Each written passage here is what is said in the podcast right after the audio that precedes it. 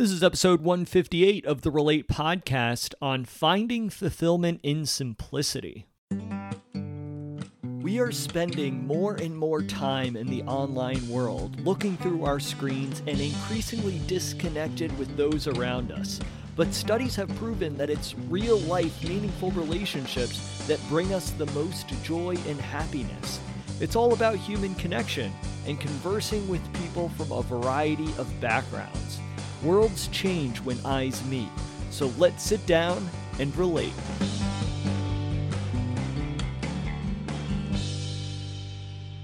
I am your host, Patrick McAndrew, and welcome to yet another episode of the Relate Podcast. Thank you so much for being here today, and I hope that you are continuing to enjoy this show.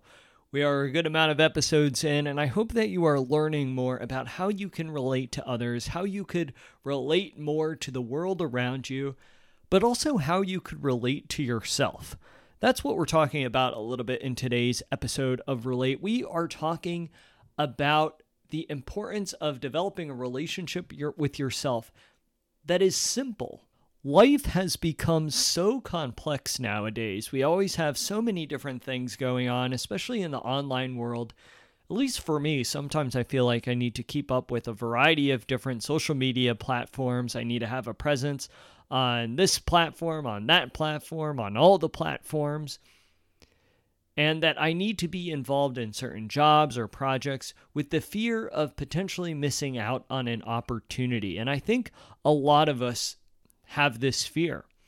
When we are offered the opportunity to participate in a job or a project, our inclination is to seize that opportunity because it's so difficult to tell when the next opportunity is going to present itself.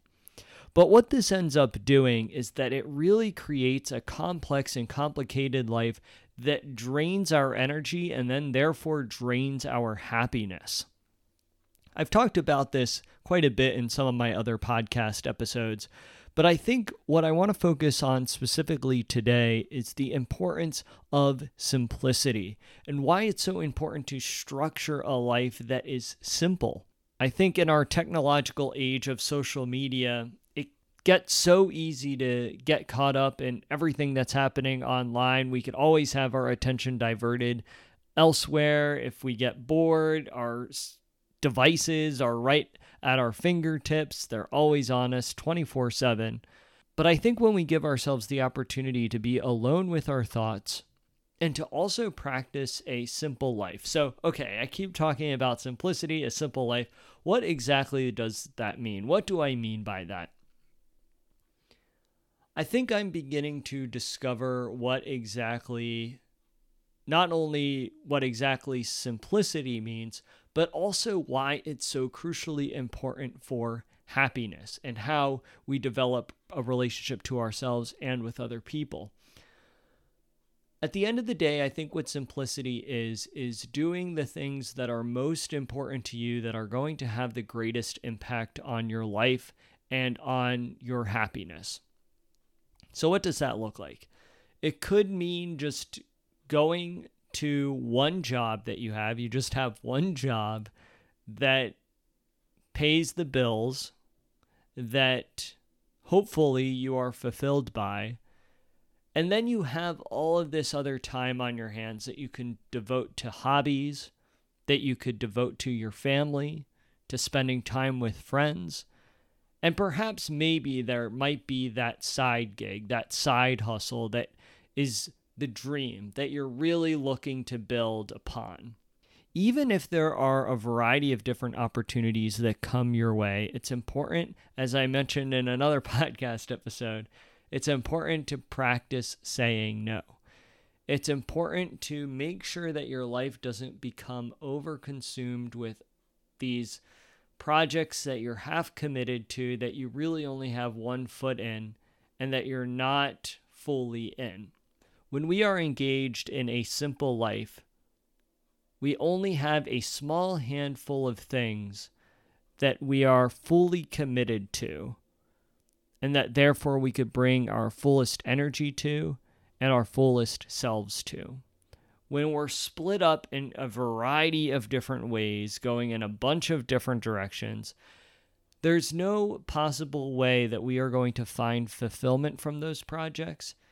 And there's no possible way that we are going to gain any amount of happiness from those projects because we're not fully fulfilled in them. When we strip away all the excess that's in our lives, all that the excess stuff that we don't need, what remains is what really matters. And so I want to encourage you all today to look at your life and figure out okay, what are the projects that I don't really need to be working on? What is not essential in my life? And I want to encourage you all to strip it away. Because when you strip it away, it allows you a deeper level of clarity, a deeper level of focus for those things that really matter, the relationships in your life, the finances that are coming in and like I said, hopefully it's through something that is meaningful and important to you, but that might not be possible right away. So we have the relationships in our lives, the finances coming in to be able to put a roof over our heads and, and eat food. That's important. And then we also have our hobbies, our, our time to play. I think that is so important. Is just to to set aside time to play, whether that's playing sports or whether it's playing games or whether it's playing an instrument, what whatever it may be, taking time to dance as well. And then the fourth thing that I would say would be to focus on a pursuit that is meaningful and important to you. Sometimes this is in line with your finances. Hopefully, you can get paid for that pursuit. I think that's the ultimate dream. But as I mentioned before, sometimes that's not possible right away. If you are focused on anything more than those four things, I would say, then I think that there's going to be a little bit of disturbance in the force, as they would say on Star Wars. I think that there would be uh, uh, you won't be completely settled in how you're feeling about your life because your attention will be split up too many times. It'll be split up too many ways. Even four ways that I just laid out, that's a lot to think about. It's a lot to juggle the work of your relationships and your family. It's a lot to have your finances in check. It's a lot to have hobbies. And and within hobbies, I'd also say, or I guess to add a fifth one to these four, I'd also say it's important to keep in mind your health. Because if you're not taking care of yourself, how could you possibly be there for others and be your fullest self? So there's actually five things that I would say that your relationships, your finances, your health, your hobbies, engaging in play, and then that primary pursuit that is going to fulfill you that that mission or purpose. I don't know if I, I i like the word purpose necessarily but essentially the type of work that fulfills you.